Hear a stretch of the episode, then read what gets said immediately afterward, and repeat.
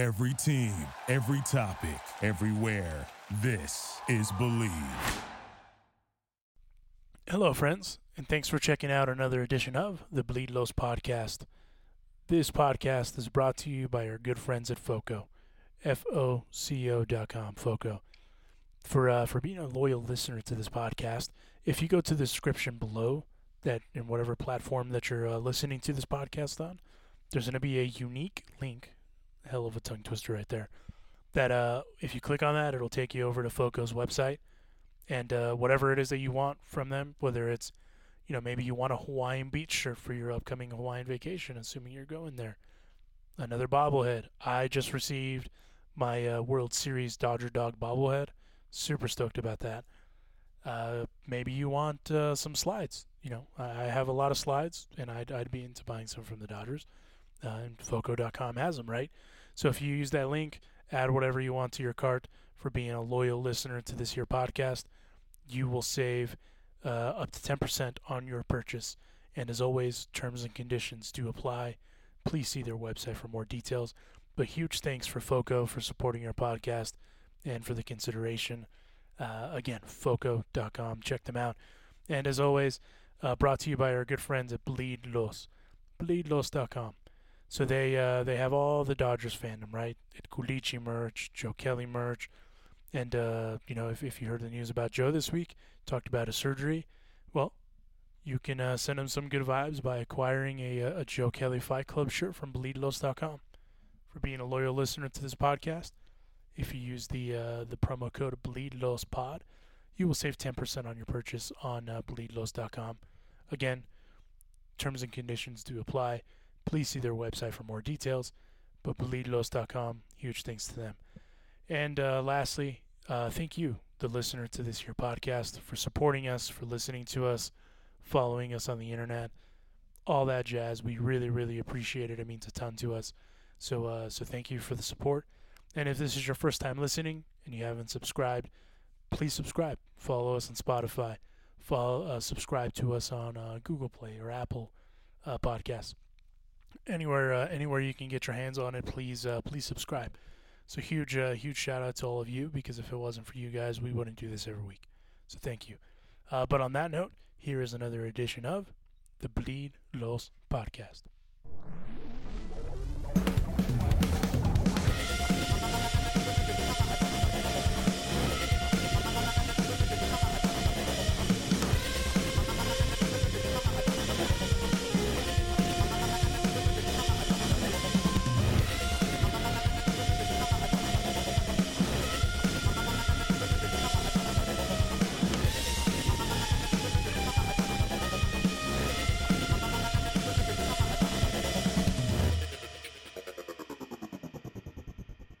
And it's your boys Alonso y Juan with the baby face gimmick voice in the sky, Roger. Juan, it's a uh, you know what you know what I like about uh, doing this podcast.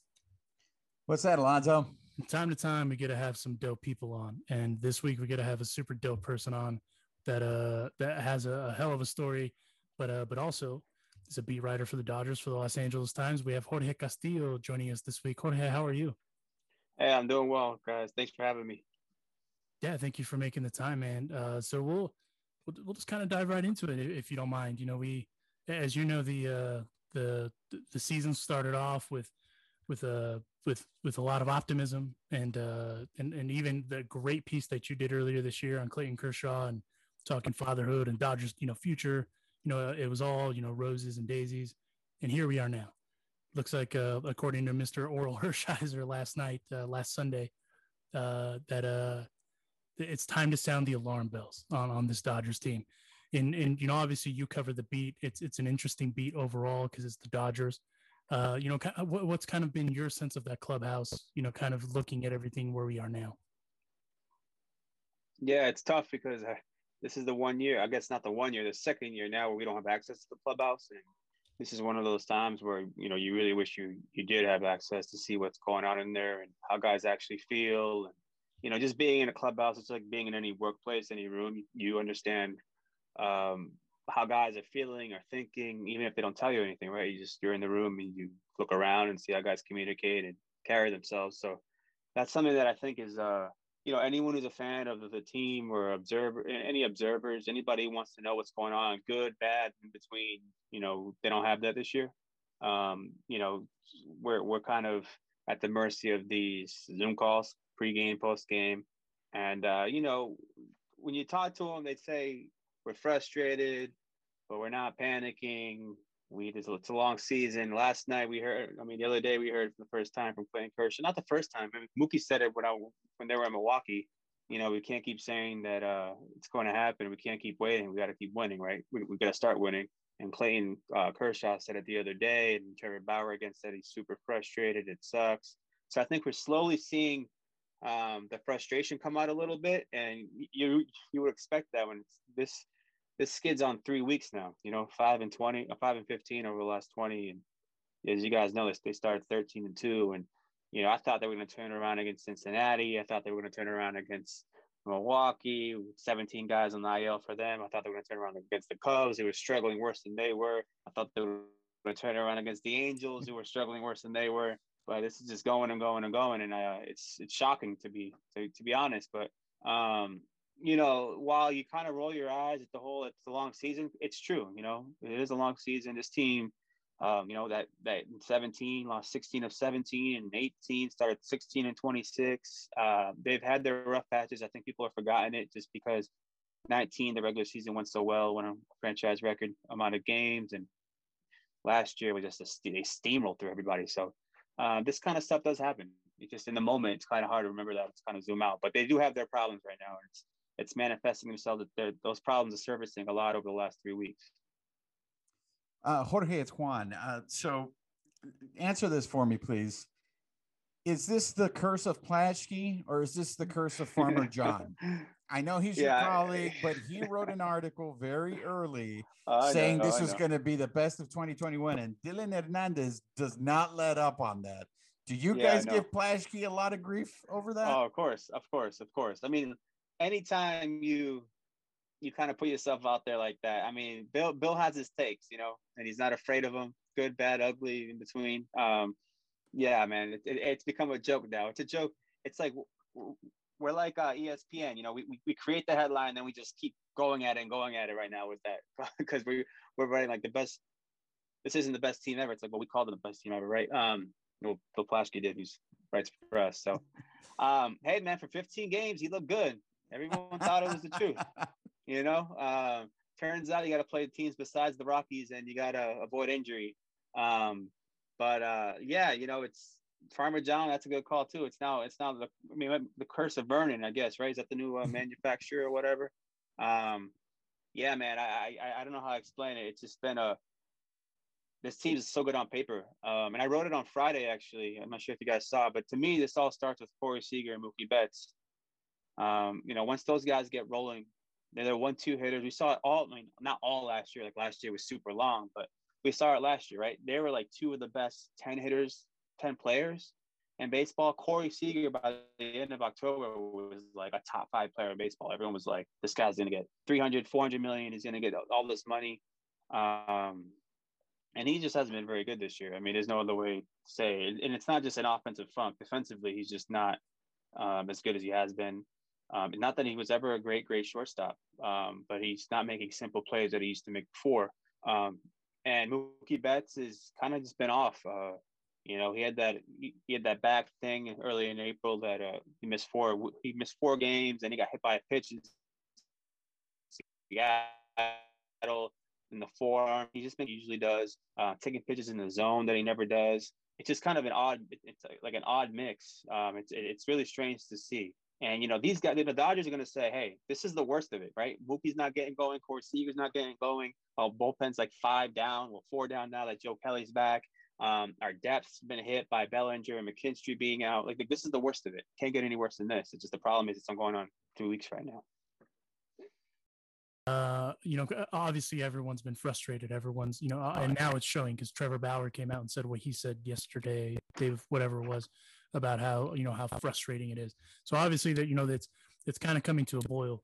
Um, but as far as like those injuries go, is is there one of those injuries in your opinion that that if let's say this continues to drag on and it is and it ends up being a legitimate slip? I don't think that's what it is by any stretch. I, I, I don't think it's a World Series slump. I don't think it's any of that jazz. It's just the, the timing of it is what it is, right?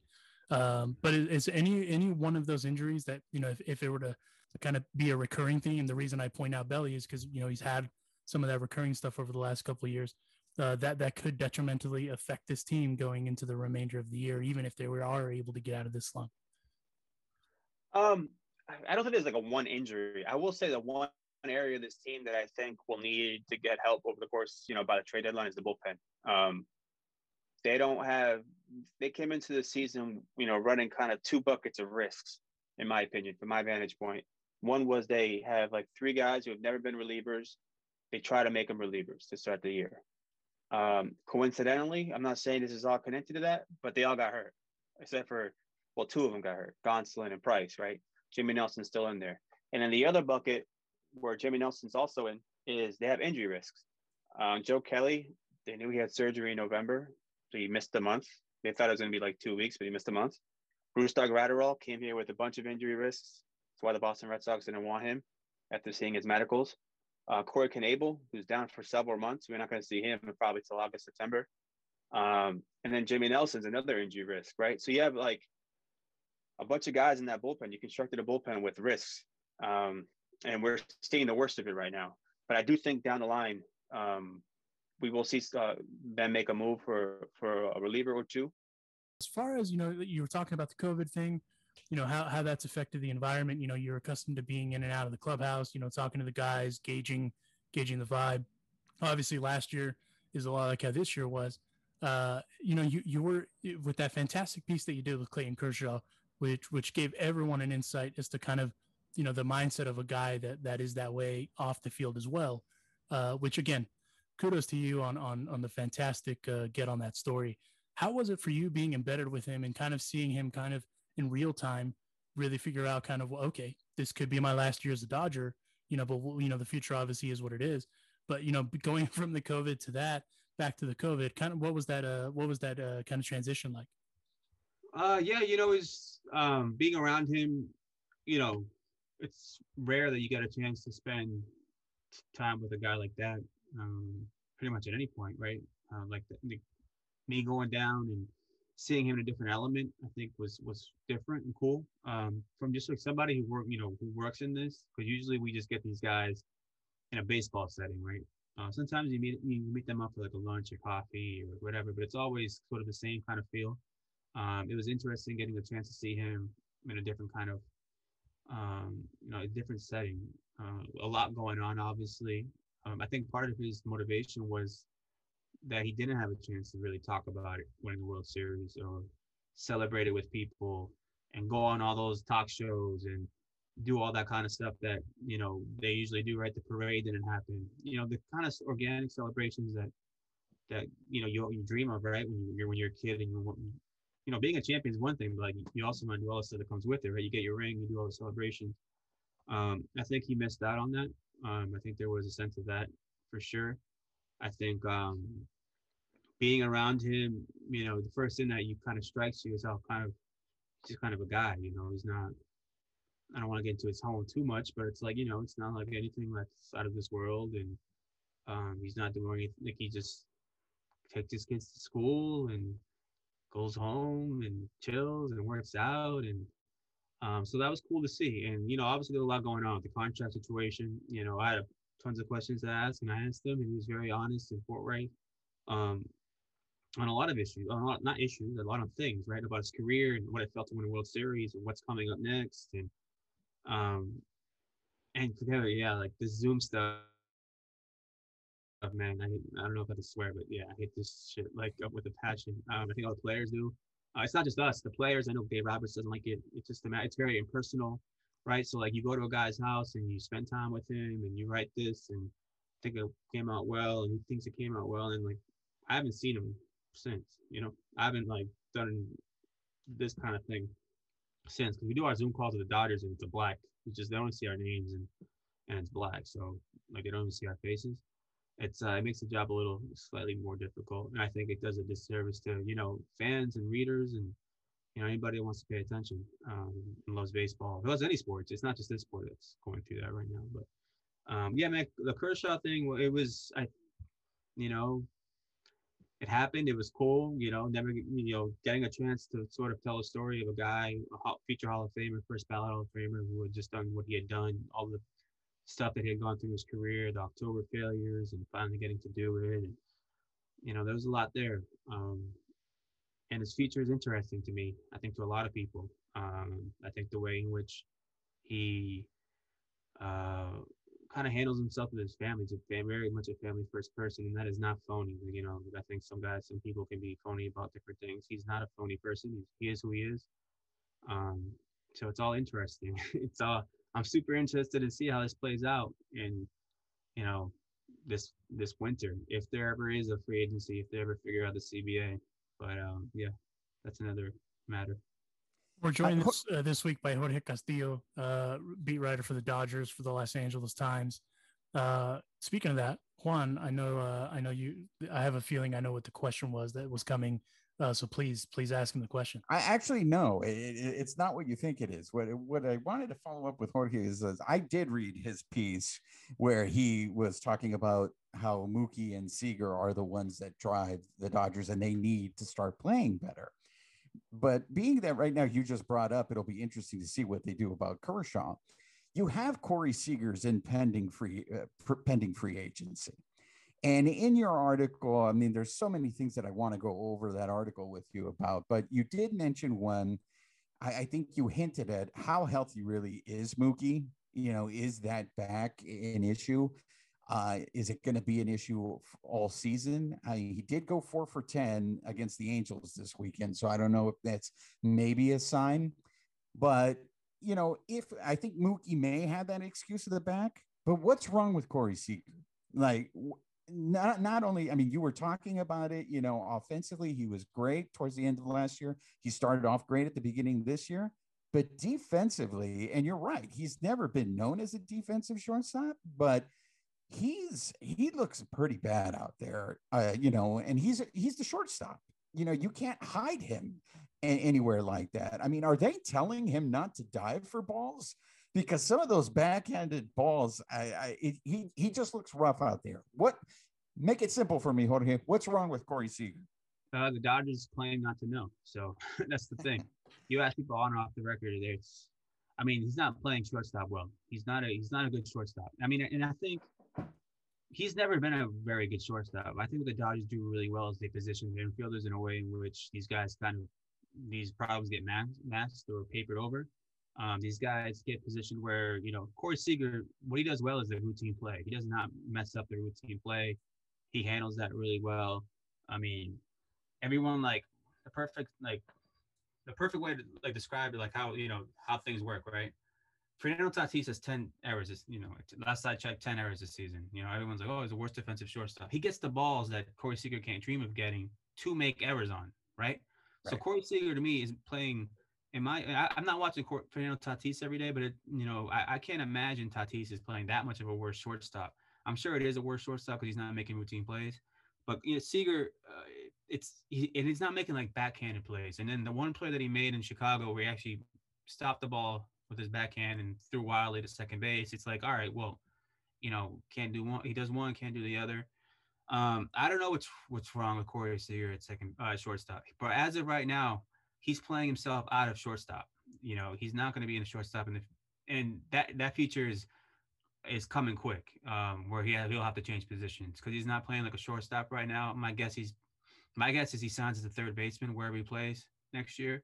Um, just because he's not playing like a shortstop right now. And there are so many shortstops out there. We're talking about a million, like all the shortstops out there in baseball. Like you know, base, you know, traditionally shortstop was the hardest sort of position to figure out and fill with a guy with a who can hit. Everybody at shortstop right now is, you know, seemingly there are so many good shortstops out there. So um, he, it might be the situation where next year he signs. Maybe he does play shortstop for another year or two, but I just don't. I don't see him playing there long term. Um, I see him probably signing as a third baseman next year. Um, but yeah. So the way so the way he's playing shortstop, do you think that's going to hurt his chances of re-signing with the Dodgers? Is this making the Dodgers front office kind of rethink how much money we're going to throw at this guy? I think the chances of him re-signing with the Dodgers are really low, regardless. So that's my my my take. Um, hot take, hot take right there from Jorge. Yeah, I, I to be honest, I don't really see him re-signing, but you know that can change over the next few months or whatever. But yeah, if he's not going to play shortstop, the chances dwindle even further. Now, um, not necess- not saying that it wouldn't happen. He could play third base for him. You know, if they have a DH next year, Turner could play some first and DH. Um, you know, Muncy splitting some time at first base, first base and DH. Um, and then maybe you move you maybe you move a Gavin Lux over to shortstop and have McKinstry play second base. Um, I know they like Gavin Lux as a shortstop. They think he's a better defensive. It's weird to say this, but they think he's better defensively as shortstop than he is at second base because he doesn't have the throwing sort of stuff that he has he's had at second base because shortstop becomes more naturally to him. Um, and then you know you got you got like Zach McKinstry and Chris Taylor who can play second base. Um, they're not you know Max Muncy's playing first base mostly now because of Lux, but also like they prefer him there at first base. Um, so you know you, you can make these pieces fit, especially if you have a short um, a DH next year. Uh, but yeah, like for as of right now, like I don't see Corey Seager playing shortstop much longer. Um, people were saying this since he came into the league, right? He's kind of, I'm, people are shocked he's been a shortstop for this long. So he just kind of, you know, the way he's been playing this first month of the season. I mean, unless he turned things around and all of a sudden becomes like Ozzie Smith over there, it's like I think it's going to be, you know, people kind of seeing where this is going. Um, the problem is right now is the Dodgers need to figure it out for this year, right? Um, they're not moving out, moving him off shortstop this year unless it gets so bad that they can't do anything else. Um, they need, they need him to figure it out for this year. What do you think I was going to ask him, Alonso? About uh, the uh, impending lockout that is uh, that is coming up. Uh, I, well, I'm of the party that I think it's happening. Uh, I was actually kind of curious to hear your prediction on that. Jorge. Do you think the do you think there will be a, uh, a stoppage of, uh, of well, not stoppage because it's after the season, but essentially a lockout? We uh, Jorge, both of us are on record as saying we are convinced there is a lockout. I mean, yeah, a lockout next year. I'm convinced as well. So yeah, I mean, they're, they're, going to tell you, you know, Rob Manfred's going to come out here and say they're already talking. Look at us, pro- progress. I mean, we saw what happened during the stoppage, during the shutdown last year with the COVID stuff. And I mean, it became a, you know, like a social media soap opera, right? People going back and forth and the PA, the union being mad that everything was public and Major League Baseball using the media to put pressure on, on, on the players. And, you know, at the end of the day, what happened was exactly what either side, both sides didn't want to happen. It was Rob Manfred acting unilaterally to have a season, 60 game season, which nobody wanted. Um, well, I think the owners probably wanted it because they lost less money that way, but the players didn't want it. Um, so I, I, think this always goes down. You know, it's, it's like a kid at a, you know, it's like a sophomore, you know, in college working on his paper, right? It's always going to the absolute last minute, and it's probably going to get ugly. And yeah, I don't see this. I don't see them getting to December 1st and kind of just things moving smoothly going forward from there. I think there's going to be some kind of stoppage um, at some point. Well, December 1st. I uh yeah I, I agree with that. I mean, if there's one thing that that uh baseball has done a fantastic job of, and I'm a lifer, right, is they just do a great job of getting in their own way. It's fantastic how they just go about it. But I mean, you know, it is what it is. You know, it's it's going to come to a head, and just like anything else with the critical mass, it's kind of inevitable. Mm-hmm. Um, so I mean that that's that you know I, I 100% agree. Uh, I, I am curious to uh, to uh, to hear your take on uh, on Kershaw. Going back to him, do you think he retires a Dodger? Um, I think it's yeah. As of right now, I, I would say yeah. That's my guess. Um, I think what's going to happen. The Rangers are the obvious team, the obvious other team in this. They're just not winning right now, and you know I've heard, you know I've had people that say it's hard for them to imagine Clayton Kershaw going to a team that's going to lose all the time, you know? So, you know, I, I think as of right now, I would say, yeah, you know, uh, do I think he signs a multi-year deal this winter? Uh, no, it might, it might be a one, one, one year, one year by one year type of deal um, with Kershaw moving forward, or, you know, cause it takes two to, to do this, right? You know, if the Dodgers see this as I wonder how much they're willing to, you know, maybe go two, three years with him. You know, we saw the two years with an option. I think it was the last time out, or, or what? It was a straight three-year deal. Yeah, straight three-year deal, ninety-three mil, I think. So, you know, maybe they go two years, um, or maybe it's year by year. But yeah, as of right now, I, I, I would say that I just don't see Kershaw going anywhere else but Texas. And since they're not winning, um, it's hard for me to to say he'll go there. Um, I know for a fact that the last time he was a free agent, you know, when he signed a three-year deal, Texas was the only possibility. That was only remote possibility, and they're you know they're not winning. So Um, I just don't see that as a real threat as of right now. Yeah, Jorge, you had mentioned that you see the Dodgers making a move for a couple of arms out of the bullpen, and I thought for sure that was going to be the move, but I I think they're going to have to make a move for the bench too. Uh, I don't. Uh, do you think there are any in-house solutions to the bench situation? Because Rios looks lost, and I don't know if maybe now with minor league games starting up, he might be able to to find something out there. But I don't think Luke Raley, I, I don't think some of these other guys that are, you know, that they've had to use because of injury, DJ Peters, I don't think those guys are are major leaguers. I think um, we got to think about it this way. You know, injuries are going to happen, but you get McKinstry and Bellinger back. That moves Beaty down to the bench. I mean, Chris Taylor, you know, against lefties this year, if AJ Pollock was playing left field, Chris Taylor was a bench player, right, to start the year, right? Um, and he's been one of the most important. He, he's not really a bench player. The guy plays basically every day, just bounces around, right? Um, I think when you add McKinstry and you add Bellinger, you, know, you knock two guys down, and that bench becomes better. But I do think they are missing a right-handed bat um, on the bench. Um, it was a problem going in, like it wasn't a problem going into the year, but it was something they thought they, they wanted to address it. You know, they they they knew it was something. So um, I do think at some point here you, you could see a right-handed bat. Like, I don't think the answer is DJ Peters. I don't think the answer, you know, the problem with Keibert Ruiz is, you know, we're going to carry three catchers. I mean, they could theoretically. We've seen Austin Barnes play second base three times in the last week, which is not by design. Um, Will Smith is in infield experience, but they've said Dave Roberts has said couple times now he doesn't see those guys playing infield. You know, like unless it's like in a pinch, as we've seen with with Barnes. Um, but yeah, the the bench is you know, they don't have the depth they had, you know, two years ago, right? They they had Kike and then Joc, but on top of that, they had Beaty coming up and Rios right. coming up and Verdugo was here and um, you know, what I mean, they had um, Kyle Garlick showed up and played like halfway decent for like a week. You know, like they don't have those guys right now. Um, so I that that is a that is a sort of a problem, I guess. You know, I think the the solution is you know two guys come back and maybe a right-handed bat. Um, I do think they need maybe another right-handed bat off the bench. Um, but I just think right now, man, that in my eyes, I see um, two.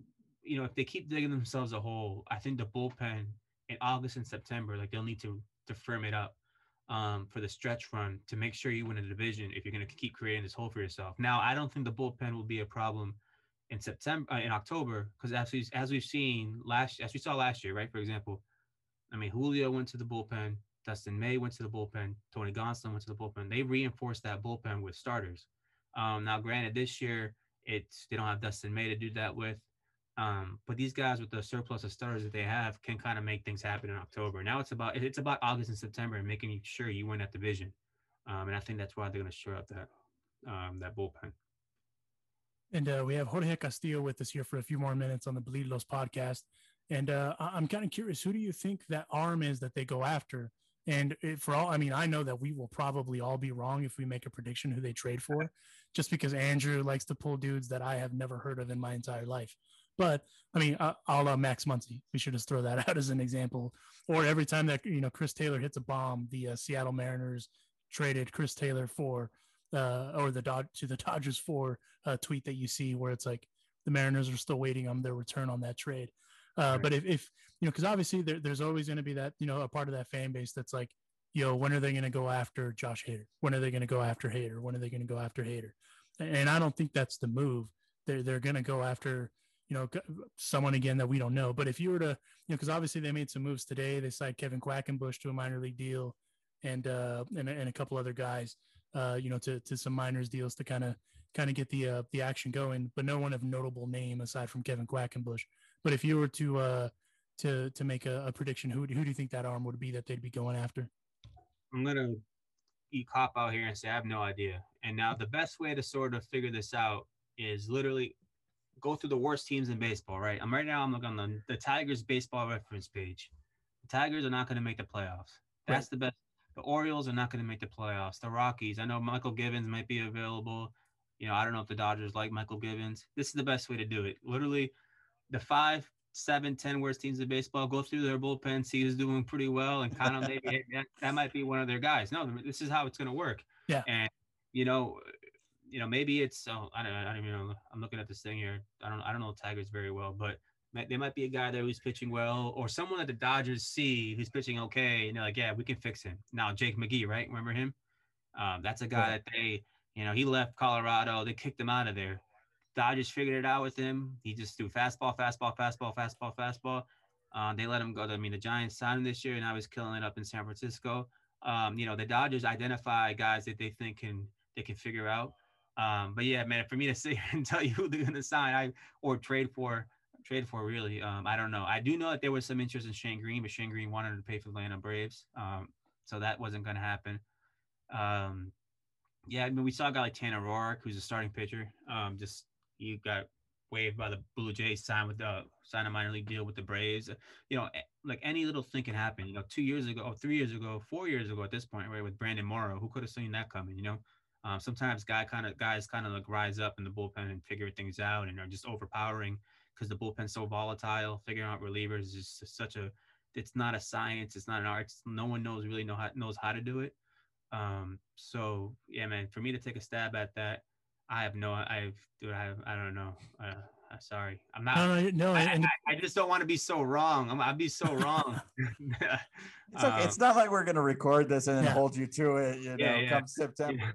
but the reason, the reason that I asked that question is because a, a, lot of people think that like uh, that that the Dodgers are just trying to go out and get the best of the best, and truthfully, you know anyone that knows anything that they don't they they just try to go out what fits their mold and their blueprint so i'm expecting them to trade from someone for the marlins that we've never heard of that's literally what i'm expecting also something else to, to keep in mind is like they're you know they've had a deep farm system for a while but right. um and i think they still do just they don't have the name recognition right now um i think this by the end of this minor league season we're going to be hearing about like bobby miller is going to be a thing michael busch um, you know, Keibert already is one. Josiah Gray is already a name.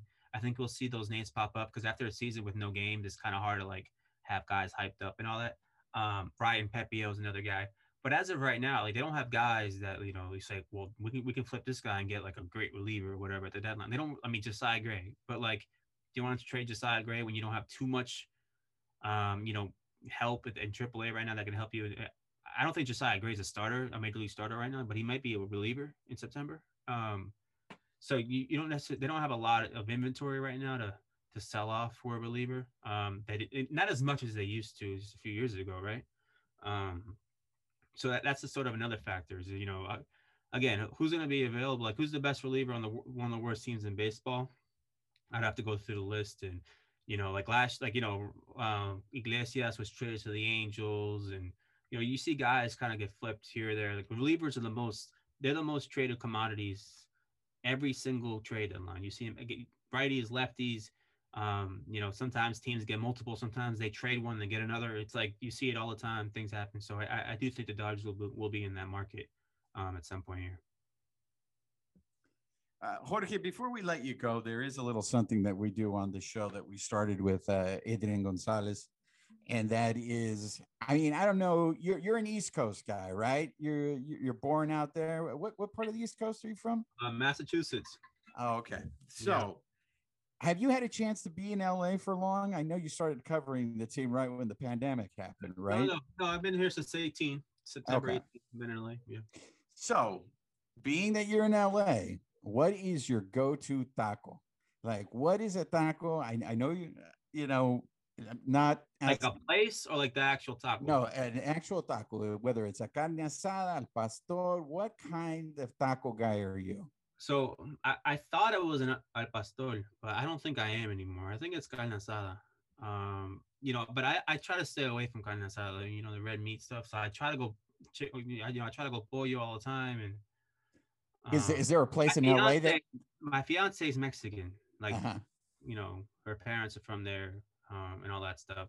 Um, so do you just go to her parents then to get real I mean, tacos, or is I mean, there every place? Wednesday they live in Montebello? She grew up in Montebello, so every Wednesday they have this fish taco spot they swear by. So we uh-huh. get that when we go over there on Wednesdays.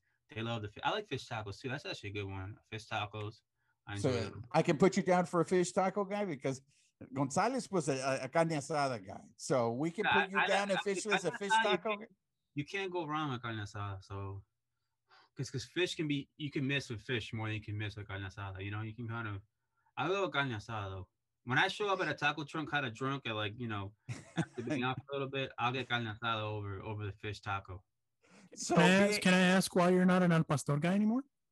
I I just every time like uh, when I get it, I've had I think I had like a couple of really really good ones, and then I've kind of been disappointed because my expectations maybe are just so high. Um, yeah, just they haven't been as good. I don't know why. So I, That's like, fair. I know, That's uh, fair. like I'm just kind of just like, oh, this is this is good. You know, every time I have it, it's like, oh, this is good. You know? Have you have you ventured out to like uh, lengua or buche or cabeza? So or lengua, see, I had lengua. I like lengua. I've had buche. I've had all that stuff. Lengua, I actually kind of like lengua. Lengua's um, my go-to. That's my that's my favorite lingua. We're, we're taqueros here on the show, so we- I mean, that's anytime we can uh, talk uh, talk about tacos, we bring it up. I uh, you know, I try to every time I see something when I'm uh, with my fiance, I'm like, yo, I'm having that. Like, what is that? You know, she took me like the King Taco, obviously, and on you know on the east side, and yeah, the she said- fish place was it? Is it Tacos Baja by any chance? I, I I don't know the name of it. They just they Oh, okay. her parents go pick it up. Like we don't go with them. Oh, okay. Uh, you know, you know. So, but um, I think so. Like we, you know, we've gone like King. Like she showed me King Taco. She's like, this, it's not as good as it used to be, but you know, I'll Yeah. take you. You know all that stuff. But uh, yeah, man, I, I'm just trying to get with the culture. Like I didn't grow up with a lot of Mexicans on the East Coast. It's Puerto Rican, Dominican, uh, Colombian, Ecuadorian. Um, more like well, we're, we're all about celebrating culture on the show. So, yeah, like I, I didn't grow up with Mexicans. Like I had like, three in my high school. I, I had, I had like three in my high school, and they were all uh like siblings. So yeah, so what dish what puerto Rican, because you're puerto riqueño what puerto rican dish should i have what is the go-to puerto Uh, rican well, dish there- for you There is a there is a I know of one Puerto Rican restaurant in the LA area, and then uh, there's like two food trucks. Um, but the Puerto Rican dish, it's like actually the North the Hollywood uh, the restaurant in North Hollywood is called Mofongos, which Uh-huh. is like the dish, the Puerto Rican dish. But like my favorite is like the rice, like arroz con gandules, which is like Uh-huh. rice with pigeon peas. Um, I, I've been eating that nonstop the last like three days since I've, I've been here. Um, you know, there's that. There's pernil, which is like pork shoulder. That's a Christmas staple, New, New Year's staple. Um, you know, this is pollo guisado. It's everything is rice, like it's a rice with a meat, rice with the meat. You can do steak, you can do chicken, you can do pork, you know, sorry, costilla, you can do whatever, you know, whatever. Um, but yeah, it's usually rice with the with the meat and arroz con gandules is my mom's is the you know I'm gonna sound like every son out there you know. So Well, But no, I mean that's how it is in our culture too. I mean, I, I I live and die by my mom's beans. I can't eat beans anywhere else. I mean, that's the that's the that's the and I'm staple. telling you, I'm telling you, even like beans, right? Like you guys call them frijoles, we call Yeah. them we call them habichuelas. And Mhm. like my fiance and I were, I'm teaching. She teaches me the Mexican Spanish stuff. I'm teaching her the Puerto Rican Spanish stuff, and it's like it's it's funny seeing how like uh, things work. But it's great to kind of like be immersed in a different culture while having so ha- have, you- have you similarities. have you learned yet that mexicans give everyone nicknames I don't really. I haven't gotten one from from her family. okay all right. Maybe they don't like me. I gotta figure. I gotta go find that out. No, um, they, they're they're kind of yes, they do give each other nicknames. They got weird because I know my fiance got weird nicknames for her siblings. They give each other weird nicknames, but yeah. That is, that is a thing though. I grew up with a kid in in East LA that we call him El Calcetin, yeah and that's still his nickname to this day, El Calcetin, because he ran around. I don't know why he would just run around with no shoes on. So that fool was always in, in socks, and that's when we you know we all grew up in the hood, and that was everyone had these dope names, and this fool El Calcetin. So it, so it it lingers around. intimidating. R- Real intimidating sound. Yeah, I mean, no, I, I mean, I would fight him just based on the name. just based on the name. Uh, and last question before we cut you loose, because I actually did I did want to ask you this as, as a fellow nerd. I'm a history buff as well. Uh, I know you went to Yale, and uh, you know you went from the Ivy League to the West Coast. I know that's that's a thing, but your major was history. I'm, I'm kind of curious. What is uh what what is your favorite actual like you know topic historically to dive into that you even now as an adult you know when you're busy with stuff you're just like so I was I'm gonna sit down and read this book. Yeah, so actually, my it, it's probably two different areas, and it's um my thesis was on Puerto Rican um sovereignty and ident- national identity, uh, sover- Puerto Rican sovereignty and national identity in the Olympics. The idea that Puerto Rican has like their own Olympic team and they do their own thing. It's not just Olympics; it's World Baseball Classic. It's you know FIBA. It's I would say FIFA, but we don't play soccer. But um, you know, we it's different. Um, it's a different identity, right? Like even though it's part of the United States. So I did. I delve. I, I dove into that for my thesis, and um, I'm really into Caribbean history, um, like the Spanish Caribbean, the um, Cuba. Like I spent a lot of time in college studying about Cuba and the Cold War and the, the revolution. Um, you know, Fidel's revolution and learning about that and Dominican Republic to me is super interesting, the history there. Because, you know, just being Puerto Rican, there's a lot of there, there's the, the the connection there is just you can't avoid it. The connection between the DR, Puerto Rico, and Cuba, especially Cuba and Puerto Rico. I actually took a class in college about those two histories, how they were very, very, very similar and then kind of diverged. Literally, one chose, I mean, one chose the Soviet Union, one chose the United States, right? You can't get any more polarizing than that. So, um, I really love that that part of it. Um, and really, you can kind of get into like the whole like, you know, American influence, the Soviet influence, are all around Latin America, right? Sandinistas, the, you know, the Cuba, Nicaragua, Puerto Rico, um, Chile. I mean, all that, all those areas and all that stuff. And to me, that's really fascinating. So I was really also into like the Cold War and like why, why that came to be and like the it, like the effects that it had on like Latin America, more specific, specifically like those those two places, Cuba and Puerto Rico. Um, I've always wanted to go to Cuba. I have friends that, that have gone, and um, it's just really interesting to me. But I, I would say, and I'm like, I'm a huge like, I took a lot of like Civil War. Like I was really into like the American Civil War for a bit, like real nerd shit. Uh, just, Did you do the reenactments? Did you ever no, dress no, I, up I, and? I, didn't do that. I didn't go that far. I'm just reading you know, Did you just accuse Jorge Castillo of LARPing? Because I don't appreciate that. hey, what? There's no judgment here. If he wanted no, to no, dress no, up, it wasn't, if he it wanted to wasn't- put on the grays and just you know pretend for one day he was No, a racist, you know, whatever. That's up to No. him. it wasn't that serious, but I mean, I, I also I, World War II. Like I'm, I'm like all these big ones, but like those I find, uh, I think find you know, I think most people find World War II more interesting than World War One just because of who was in World War II. Um, but yeah, I was really into that. Took a couple classes on that. But to me, like I just find the Cold War and just like because it affects our, I think it affects all ours, you know, beyond like the United States, right? Like where our people come from, um, quite a bit. And actually, I'm, I'm down YouTube rabbit holes about Puerto Rican history almost, you know, once a week, just like learning new stuff because you don't. Just being from out here, like even in Puerto Rico, my mom would be like, "Oh, I never knew that," you know, because my parents were born and raised there, and well, actually they were born in New York but raised in Puerto Rico. But um, No, I, real, I- real quick, because you brought it up, Jorge, uh, are you a fan of the World Baseball Classic? uh, yeah, I mean, I'm, I'm, I'm a fan of the idea. Um, But I Major League. Baseball is never going to allow it to succeed, is it? Well, the problem with any of these leagues, man, is like they're afraid of the pitching. You know, is guys can get hurt. That's un, that's unpredictable. The best way to do this is just get pitching machines out there and just have like a like a like somebody just you know kind of choose when they're gonna pitch, like what they want to pitch and when. You know, like because they, these guys are never like baseball is not the same when you're like, hey man, like Max Scherzer can't pitch in for the U.S. or um, you know whoever can't pitch for this. Like if Julio Urias isn't going to pitch for Mexico, like come on, you know that's not the best team they can get. You know, Victor Gonzalez has to be in the bullpen for them, and you know Sergio Mo- Romo and all those guys. You know, like they have to have their team, but you can't have that with, especially with the pitching. Um, you know, offense wise, we the Dominicans show up every four years with everybody, right? You know, A Rod we even want to play for him. Yeah. So, um, I, I love the idea though. I mean, uh, the Olympics this year. You know, I know uh, Gonzalez is going to play for Yeah. for Mexico. Adam Jones supposed to play for the U.S. So I love the idea of that. I just like in practice, it's hard. This isn't soccer. We you know, it's just soccer doesn't have the element of pitching. Like pitching is one. You know, you never know when a guy's going to blow out. And what happens if you know the some like stud like ace or prospect blows on his arm in some like WBC game. You know, it's just it's not worth it to some of these teams. But I love the idea of it. I mean, every time I see it, I see PR on there in Puerto Rico. I'm I'm rooting. I got my let, me, let me tell you, I went to the final last, the last classic, and you guys took over Dodger Stadium, man. The Puerto Ricanos knew how to throw a party. Like they were literally just walking through the the the aisles at Dodger Stadium and would just randomly just cheer and sing and dance. And I was just like, and their team lost, but they didn't care. It was a party, man. You guys represented. I mean, you, should have gone to Miami. Oh, was it nuts in Miami? Well, Colombian team was there. The Dominicans, like there are a ton of Dominicans and Colombians and Venezuelans in Miami.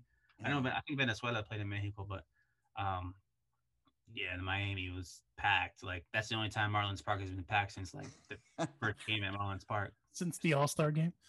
Oh, yeah, the All Star game, the first game ever at Marlins Park, which I still remember to this day, because I was like everyone was hyped about like Jose Reyes and like Mark Buehrle being on that team.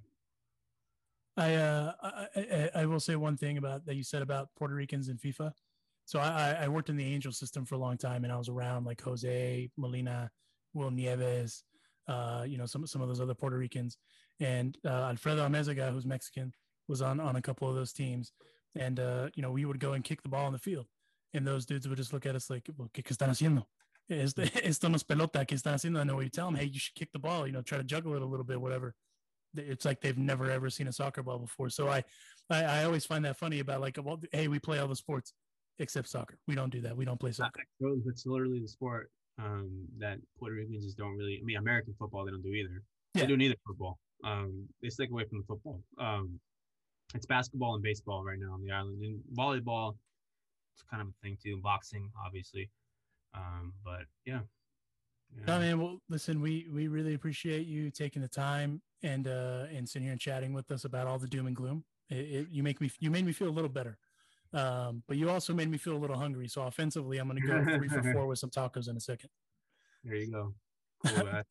But man, listen, we really appreciate you joining us. Uh, hopefully, we can have you back on as uh, as things get a little bit better. And uh, enjoy your time at home and eat, eat uh, some frijoles. Yeah, habichuela, habichuela. I appreciate it, guys. I appreciate it. Thanks for having me. Yeah, if you Yeah. guys ever need me back on, let me know. I'll be on. Absolutely, absolutely. Thank you